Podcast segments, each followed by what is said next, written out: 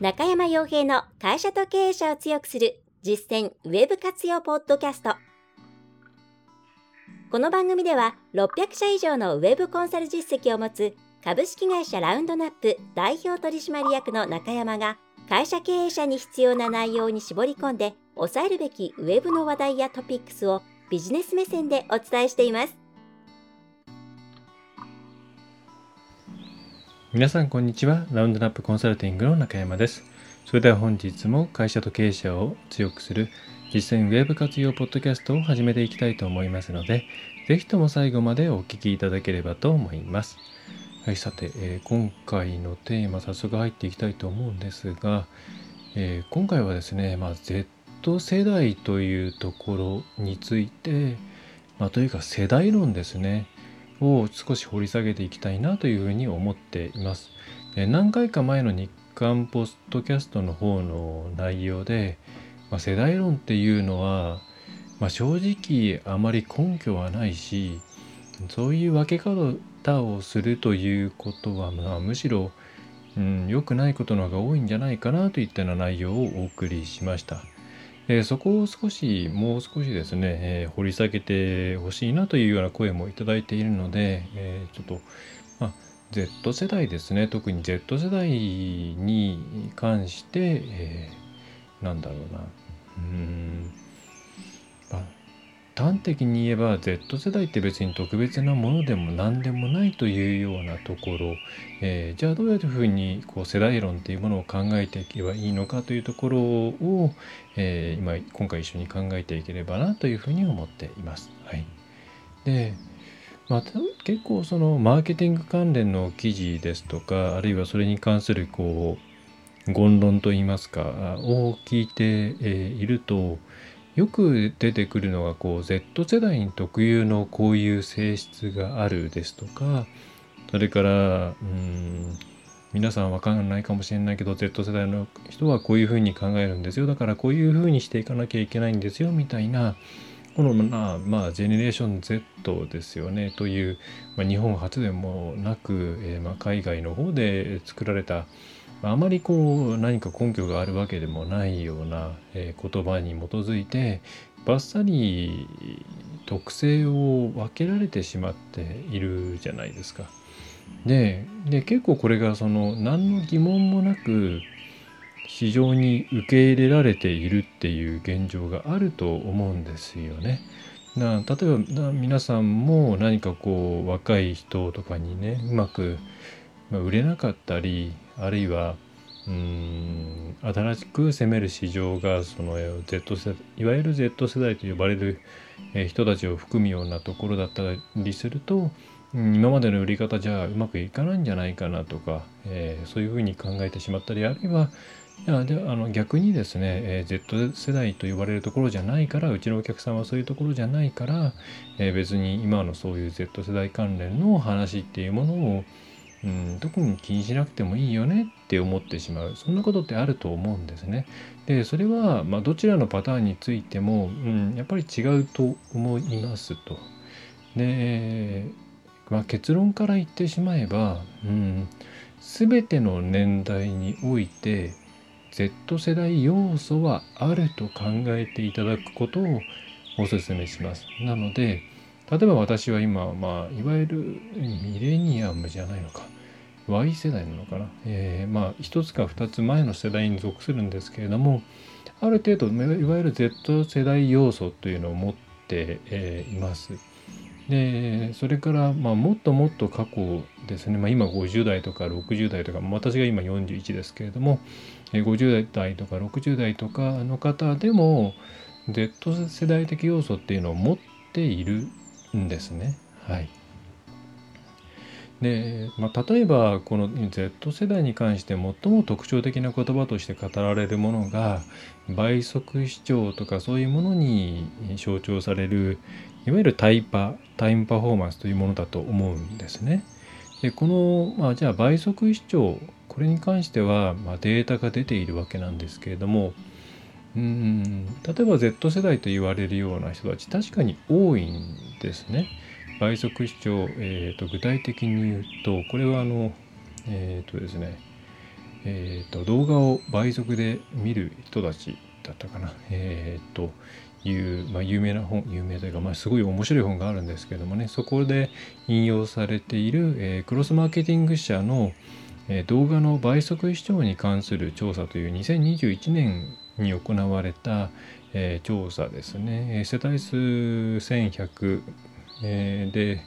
合計1100名の、まあえっ、と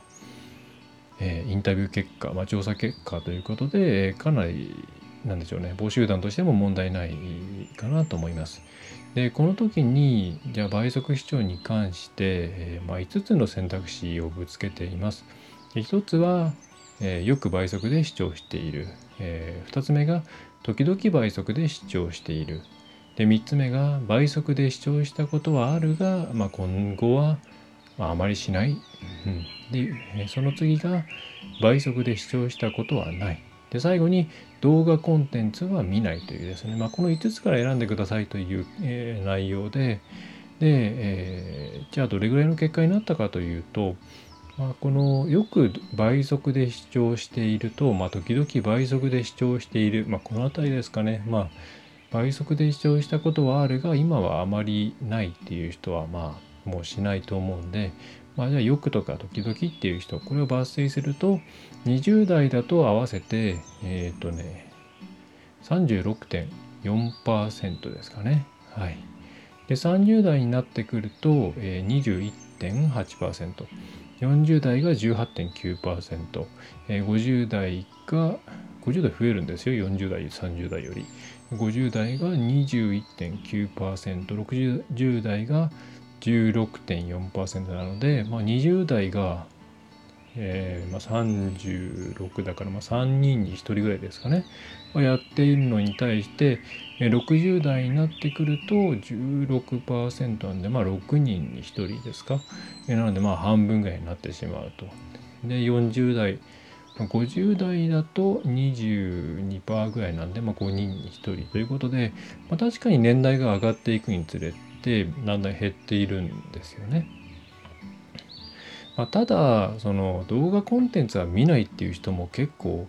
えー、いまして例えば20代でも11.8%が見ていないんですね。で60代になるとそもそも37.3%が見てないんですよ。でそれを除いて考えると、えーまあ、さっきの割合もう一度その動画コンテンツは見ない人を抜いて考えるとちょっと今頭の中で計算していますけれども、えー、大体20代だと全体の、うん、36%に対してまあえっ、と残りが52あるから83はい330まあえっ、とまさそうですね。4人に1人ぐらいになるんですかね。60代になってくると、え全体として動画を、まあ、見ない人が37.3%いますので、えっ、と、まあ、それでもあれじゃない、3分の2いるんですね。うんと、残りの62%ぐらいの中で、えー、倍速視聴をしているっていう人が大体16%ですから60%、15%ぐらいと考えると、えー、4分の1ぐらいですか。はい。まあ、なので、そう思うと、うん、もうちょっと縮まってくる感じなんですよね。はい。えー、なので、まあ、よく Z 世代特有のこのタイムパの、タイムパポ、パタイムパフォーマンスとかそういう概念って言われるんですけど、まあ、全ての年代で、まあ、倍速視聴っていう概念だけを考えても、えー、普通にですね同じような行動をとってる人はいるわけなんですね。でじゃあこれはじゃあとはいえだんだんだんだん年代が上がるごとにその割合が減っているっていうことをどういうふうに捉えればいいかっていうとまあこれは私の完全に何だろうな、うん、イメージとしては、えー、何でしょうね例えばうんとまあ私なんかは、まあ、倍速でもちろん、まあ、見るものは見ますよね。ニュースだったりとか、うん、あとは何だろうな。一回見えっ、ー、となんだろう。情報収集のために見ているものとかになってくると、まあ、倍速とは言わないまでも1.5倍速で、えー、見たりとか、まあ、倍速で2回集中してみた方がいいとかいろんな、ね、目的は使い方はありますけれども、えー、使いますと。ただその反面やっぱりその幼い頃というか昔から言われていたその作品というものはきっちりと作られたものに対してその作られた作った人が、えー、なん想定しているタイムラインタイム感で、えー、受け止めないとちゃんとうん何て言うのかな、えー、本来のものを吸収できないっていう考え方もあるわけですね。うん、でそれのせめぎ合いがあってなのでやっぱりドラマとか、まあ、映画とかそういったものは倍速では見ないですよね。まあ、CM カットとかはもちろん、まあ、CM じゃないのかオープニング見なかったりとかはたまにありますけれども基本的にはそこをやらない。で多分こういうえ昔ながらといったらちょっとあれなんですけれども、え倍速みたいなものがなかった時代の考え方っていうのを年代が上がれば上がるほど強く持っているんですよね。そうすると今のこの倍速っていうまあ便利には便利じゃないですか。そういったものをするんだけれどもそれと逆行する価値観っていうものを、まあ、どれだけこう積み上げてきているかそれによってブレーキがかかっている部分があると思うんですね。まあ、それが年代による差っていうとこに現れているんじゃないかと思うんです。でなのでこう20代から60代まで、まあ、さっきの調査ですよね滑らかに減っているっていうのはそういうことなんじゃないかと思います。もしこれが本当に Z 世代の特徴特徴的なうん特性なのだとしたら、Z 世代を超えたら急にガクンと何かこう崖が崖のようなですね、えー、データになっているはずなんですよね。でも割とリニアにリニアとか滑らかに変動しているので、まあ、これは多分全人類的な問題なんだろうなというふうに思います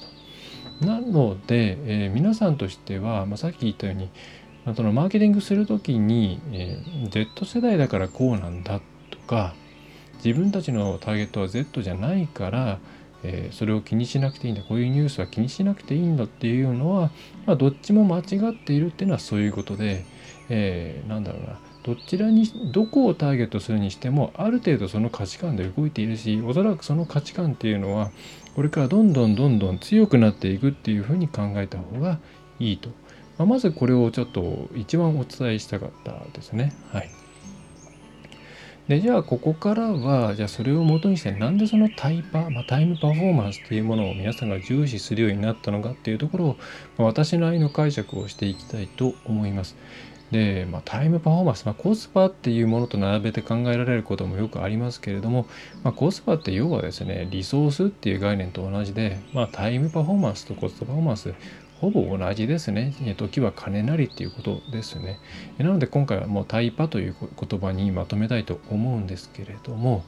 えまあ、じゃあなぜそうなっているかって言ったら、まあこれは多分皆さんが想像している通りで、えー、いろんなものが過多なんですよね。多すぎる。はい、情報過多、えー、というものがある。インフォメーションダイエットっていう言葉が海外で流行ったのがもう20年ぐらい前ですから、20年言ってないか、15年ぐらい前か。えー、ですから、えー、まあ、そういうそういうふうにインフォメーションのダイエットをしなきゃいけないって言われ始めてから15年経っているわけで、まあ、相当またこう情報は溢れているわけですよね。で、えまあ、なので、え何かを解決してくれそうなものが無数にあると。えー、何かは分からないけども、えー、でも自分でもよく分かんないけれどもなんか興味を引くものがもう無数にあるとっていう状態に人間は置かれてしまっているんですね。これは多分皆さんもすごい実感しているんじゃないかと思います。私の何でしょうね経験的に言うと、まあ、最初にそれをうん実体験として感じたのはうんあれですねえっ、ー、と、えっ、ー、と、えっ、ー、と、越谷。越谷にあるレイクタウン、レイクタウンっていう、あれはショッピングモールになるのかな？アウトレットではないんですけど、ものすごく広い、まあ、ショッピングセンターがあるんですね。越谷レイクタウン何度かっていう、えー、武蔵野線で新越谷かな？もう広いんですよ。でどれぐらい広いかっていうと端から端まで歩いたらもう疲れて しんどくなっちゃうぐらいなんですよしかもそこにさらに新しくレイクタウンアウトレットとかいろんな店舗が加わったりしてうんまあなんだ行く前に人に聞いたら大体2日間は考えておかないと全部を見切れると思わない方がいいと言われたんですね。でそれはまあ私としてまあもともと東京に住んでいたので別に何でしょうねでかいショッピング系のショッピングセンターとかに慣れていなかったわけでは全くないんですね。でもその時本当にあ感じたんですね。まあこれはもう無理だと。人間が把握して例えばこの今日はじゃあジーンズ1本欲しいなと思った時にまああるいは何だろうなちょっと秋口にかかってきたから秋物の服をま23枚欲しいなというふうに思った時に自分にとってこれがベストだっていうものをこの空間の中で見つけるのはあこれは無理だわと思ったんですね。でそれまでに行ったいろんなところでは、まあ、回って一番いいなと思ったものを買おうということでいろいろぐるぐる回ったりしていたわけなんですけれどももう圧倒的な広さになってくると人間そこを放棄するっていうのを、うん、その時に本当に感じました。でそれを多分ですねこの、まあ、サイバー空間というちょっと古い言葉ですけれども、うん、で、えーまあ、皆さんが今まあ全部比較するのってもう無理だよねって感じていることと同じなんじゃないかと思います。はい、ちょっと話飛びましたけども、まあ、人間やっぱ最初は何でも全てを比較検討したいわけですよね。可能性として最も自分としてメリットのあるものを選択したいっていう、まあ、本能なのか習性があると思います。でただその数がどんどん増えていけばいくほど比較検討のコストが上がっていくわけですね。うん、あのなんだろうな例えば1,000円の1,000円か2,000円のものをどれにするかなって考えるために1時間かけていたら、まあ、極端に言えばその1時間バイトしてその1時間考えてる時間でバイトしちゃったら、うん、どれ買ったって同じわけじゃないですか1,000円まあ今1,000円ぐらい稼げますからね。というふうに比較検討のコストがどんどん上がっているのでうん皆さん多分無意識のうちに、まあ、ちょっともう比べて全部比べて、えー、比較するような状況ではないわなっていうふうに考えてるのが今だと。はい、結構そのいろいろ調べたけれども結局決められなかった時間の無駄だっていうような経験って多分皆さんしてると思うんですよね。はい、でこういう状況があるので、まあ、タイパっていうものがうんこの言葉が出てきた時にああそれそれそれってすごい大事だよねっていうふうに受け入れられたと思うんですね。はい、でここで大事なのは、えー、まあ、これによってどういうふうに、まあ、買い手側の頭の中が変わったかっていうのは、まあ、3つかなと思ってます。で1つはうんとですね、まあ、3つというか、えー、こういうふうに変わったからこうしなきゃいけないっていう方向性としてはこの3つを押さえておくとまずいいと思います。で1つは、まあ、対象が多くなったのでタイプ上げたいっていうニーズがありますので皆さんは情報を提供する時に相手に合わせてとにかく消化しやすいコンテンツを作ってあげようと。あるいは消化しやすい情報提供をリアルのところでやろうというように考えないとまずいです。情報は出しました。出してあるからそこに載ってるものは皆さん、えー、なんだろうな、えー、皆さんにとって必要なものなんだから自分たちでいろいろ調べたり解釈してくれますよねっていうふうに思っていると確実にすぐに逃げられます。はい、なのでこちら側から食べやすいように加工してあげないと今はきついっていうのがまず一つあります。はい、で2つ目は、えー、タイパを上げるツールを使いたいっていうふうに皆さん思ってます。でこれツールっていうとうんちょっとよく分かりづらいかもしれないんですけどまあツールっていうのは何でもいいんですね。それはえっ、ー、とまあいわゆるオンラインツールでもいいですけど、まあ、一番多いのは人ですよね。はい。だあの人が言ってるからまあこれで大丈夫だろう大外れはないだろうみたいなことってあるじゃないですかあとは自分とこの人のうんセンスは似てるからこの人が買ったものっていうのは買おうとしてるものとか普段こういうところを回っているっていう行動ですよね。それと同じようなことをすれば自分としてもそんなに外れはないだろうっていうふうに思う。そういうもの。えー、なので、えー、皆さんとしてはワットで決めさせるのではなく風で決めさせるっていう方向でマーケティングをやっていった方がいいですよっていうのが、えー、2つ目としてあります。つまりあのなんだろういろいろこうスペックとか素材とかそういうものを考えたらここの会社さんのがいいよねとかになるのではなくまあもちろんそれで選ばれるのが素晴らしいことなんですけど、えー、この会社のものだったら安心できるよねこの担当者担当者さんの言うことならきっとそうなんだろうというふうに風のところを強化するようなやり方をすることをお勧めします。はい、で3つ目としては、まあ、お客さん決められないんですね。まあ、決めたいんですけど決められないんですよ多すぎるから。はい、でそれはうん自分それから周りに対してなんですよね自分に対してだけじゃないんですよ。会社組織なんかが最もそうでなんでそれに決めたのとかっていうのを必ず聞かれるわけじゃないですか。それは倫理書っていう形でもそうかもしれないですし、まあ、軽い話題で上司に聞かれることもあるかもしれないですけど、周りに対しても納得させられないといけない。で、自分も納得させないといけない。なので、こちら側からその、えー、と買い手の自分と周りを納得させられるような理由を、えー、必ずセットにして与えられるようにしておくと、えー、この3つのポイントですね、えー、が、え重要になってきますと。はい、えー、とっとバババッと喋ってしまったんですけれども、えちょっとここでまとめると、えー、Z 世代の特徴と言われる、まあ、タイパに現れ代表されるような概念っていうのは全年代に対して響くもあのなんだろうな。うん全年代が持っているものでありどんどんその傾向は強くなっていくでしょうと。なぜなら、えー、もうタイパというものを気にしないといけないような環境になっているからその環境の中で生きている時間が長くなればなるほどいわゆる Z 世代の特徴と言われているようなことが全年代にどんどん波及していきますよということですね。でじゃあその波及していく中で何をその売る皆さんが売り手として気をつけなければいけないかっていうと、えー、大きく3つあって1つは相手に合わせて消化しやすいコンテンツを作ってあげること、えー、2つ目は What より Who で選ばれるようにすること、はい、で3つ目としてはえー、っとですね。えー、っと自分と、まあ、自分お客さん自身とその周りを納得させられる理由も一緒に与えてあげるようにすることっていう、まあ、この3つを、えー、押さえてあげると、えー、売りやすく、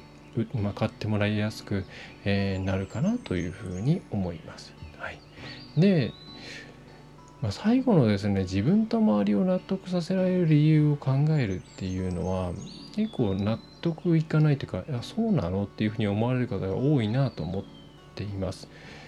で、まあ、なんでかっていうとやっぱりまあ自分でいろんなことを取捨選択して決めるもんじゃないのっていうふうにうんまあ思っちゃうからですよね。まあ、我々の世代って割とそうじゃないですか。で我々の世代っていうかまあ我々の世代というかまあ40代30代40代50代60代、えー、で例えばそのマーケティングのフレームワークにしたってアイドマンにしたってえっ、と挨拶とかにしたって全部一直線ですよね。うん、その認知してうんぬんとかって一直線の考え方でやってきましたよね。でそれは別に何だろうなうんとそのフレームワークでそのフレームワーク機能してたじゃないですか。それでちゃんとやれてたじゃないですか。だからその時代の我々の頭の中は割とそれでうん当時、えーと、納得できてたんですよ購買するっていうこと。でなんだそれはうーんまあやっぱり、えーと、全てのものを取捨選択して考えるっていうことができたからなんですよね。はい、でそこまでや自分たちでこう取捨選択して考えたらやっぱり自然と納得するしなんでそれにしたのかっていうのを説明はできるわけですよね。うん、でただ今の時代はさっきも申し上げましたけれどもその取捨選択していろんなことを考えるっていうコストがあまりにも高くなってしまっているのでできないんです。もうそれをやってたら仕事が終わらないんですよ。さらに言えばもしかしたらそれをやっている間に新しい選択肢が出るかもしれないんですよね。うん、だ決められないと。そうなると、うん、こっち側から現時点でこれがいいっていうものを提供してあげた方がやっぱりいいんですよね。うん、もうそこら中から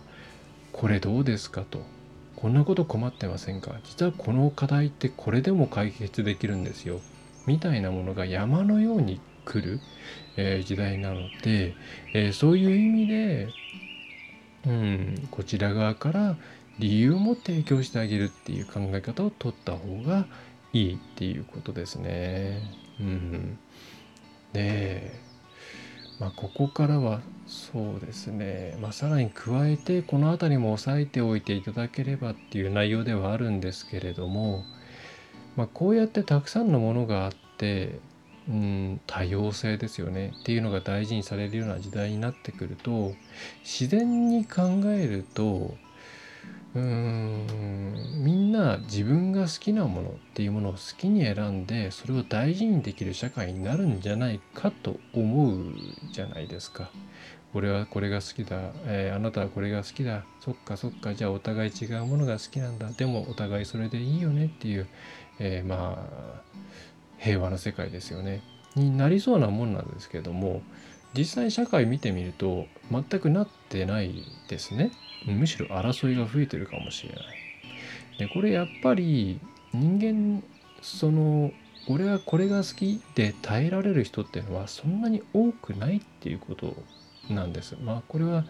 さっきの自分と周りを納得させられる理由を与えられるようにしようというのと同じで、まあ、というとこにつながっていて、えー、なぜならその理由作りをする時に、えー、やっぱりみんながそうしているからとかえーと、これが、え、なんだデータ的に、うん、この選択をしてる人の割合が多いからっていうのが響いちゃうからなんですけれども、えー、やっぱり人間群れたがる。これが日本人の特性なのかはちょっとそこまでは分かりません。私は日本人以外は相手にしてないから、えー、分かんないんですけれどもやっぱり群れるんですよね。群れるっていうとすごいディスってる感じなんですけどもそういう意味ではなくってやっぱり集団を作るんですよね。一人で俺これが好きだよしで住むかっていうと住まない。ので集団を作りたがります。はい、なので、えー、判断基準の時にさっき自分と周りで言ったのはそのせいもあって自分の判断に対してのプライオリティ低いんですよね。うん、自分の判断より周りはこの判断をすることに対してあのあそうだよねそうするよねっていうふうに納得してくれる、えー、かどうかっていうところの方が潜在的に強いんですよね。ま、というふうに私は感じてます。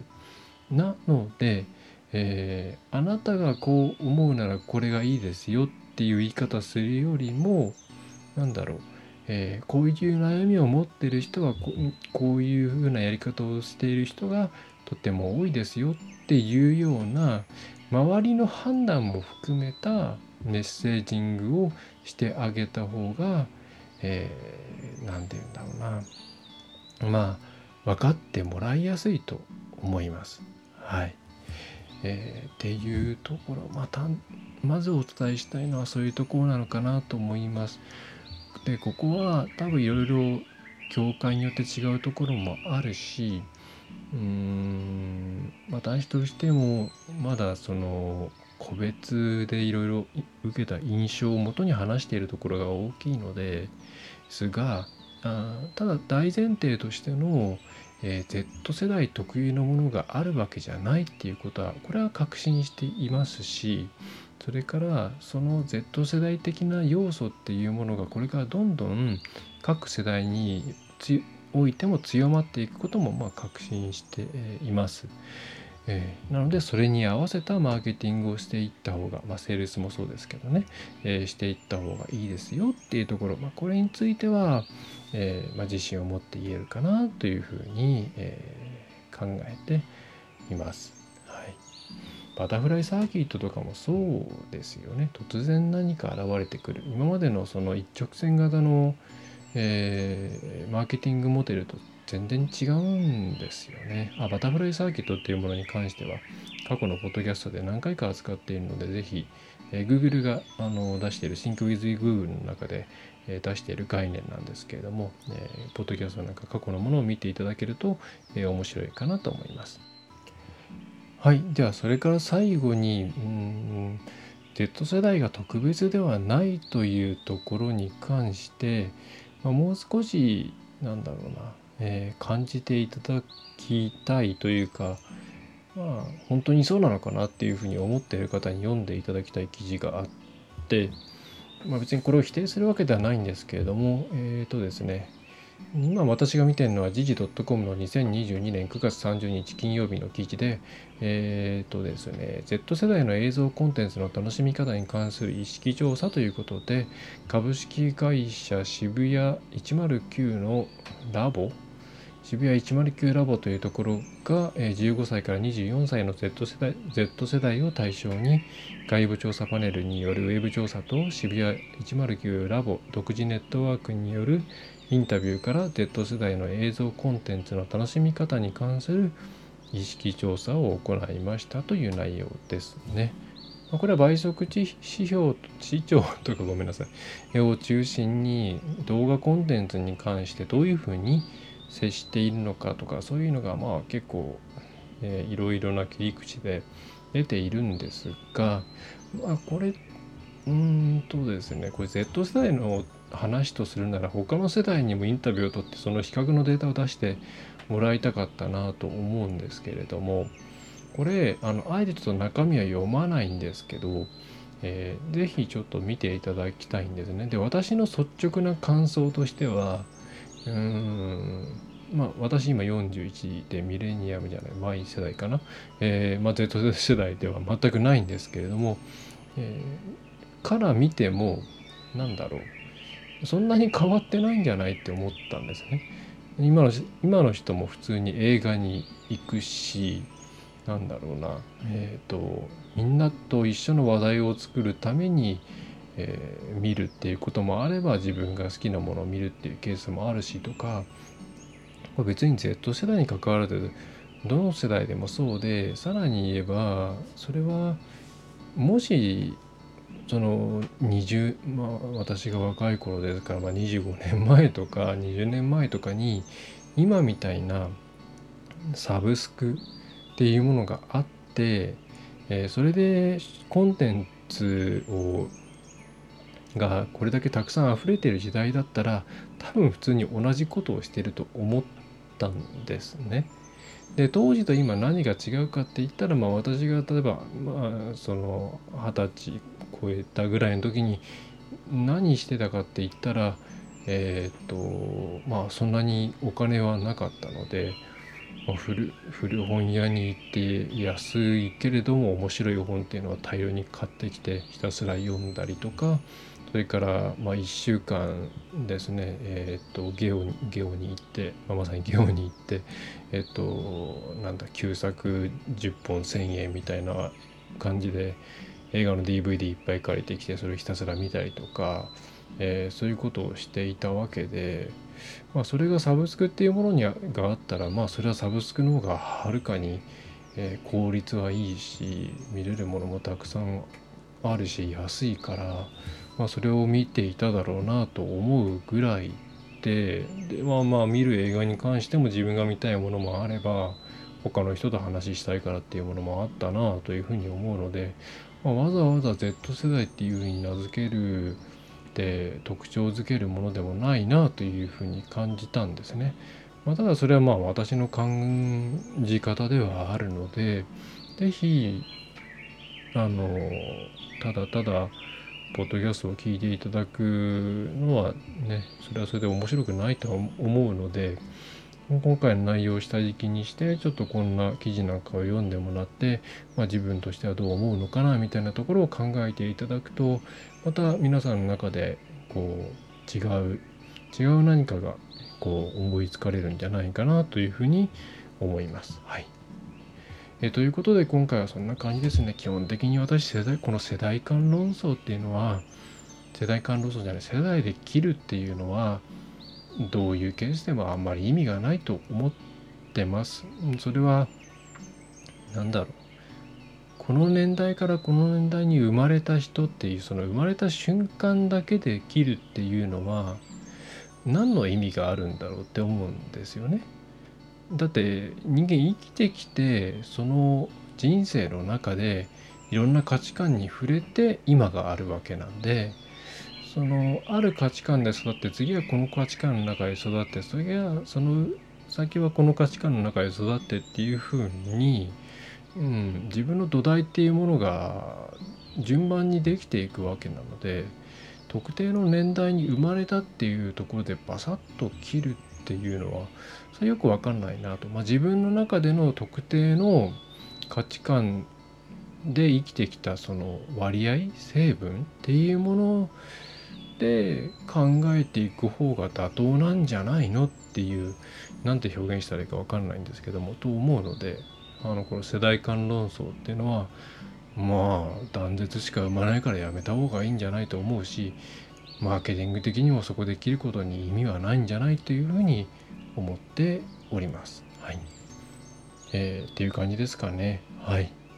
えー、それでは今回の内容としては以上になります。えー、ぜひあ面白かったなとかこういう内容も聞きたいなみたいなものがもしあればですねレビューとか、えー、ポッドキャストの質問フォームとか直接、えー、info アットマークラウンドナップハイフンコンサルティング .jp の方に送っていただいてもいいので匿名でも構いません。えあとはスタンド FM の方でやっている、え毎日配信の方ですね。あちらのレター欄を使っていただいてもいいので、ぜひ皆さんの声を聞かせていただけると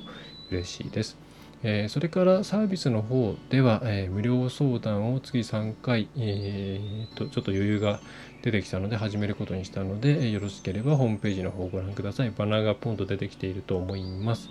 であとは、えー、ラウンドナップウェブメソッドのうんと募集を再開しました。まあ、買い切り型で、えー、と値段はあの、えー、言いませんが、えー、かなり安くなっておりますので、ぜひそれでウェブ活用の基本的な部分っていうものを、えー、学習、なんだろうな、吸収していただけると嬉しいです。はい。それでは最後までお聴きいただきましてありがとうございました。中小企業のウェブ活用、それから、えー、次へのステップアップを支援するラウンドナップウェブコンサルティング代表の中山がお送りいたしました。また次回もよろしくお願いいたします。今回の内容はいかがでしたでしょうか？ぜひご質問やご感想をラウンドナップコンサルティングのポッドキャスト質問フォームからお寄せください。お待ちしております。またホームページにてたくさんの情報を配信していますのでぜひブログメールマガジン郵送ニュースレターや各種資料 PDF もご覧くださいこの世からウェブを活用できない会社をゼロにするを理念とする株式会社ラウンドナップがお送りいたしました。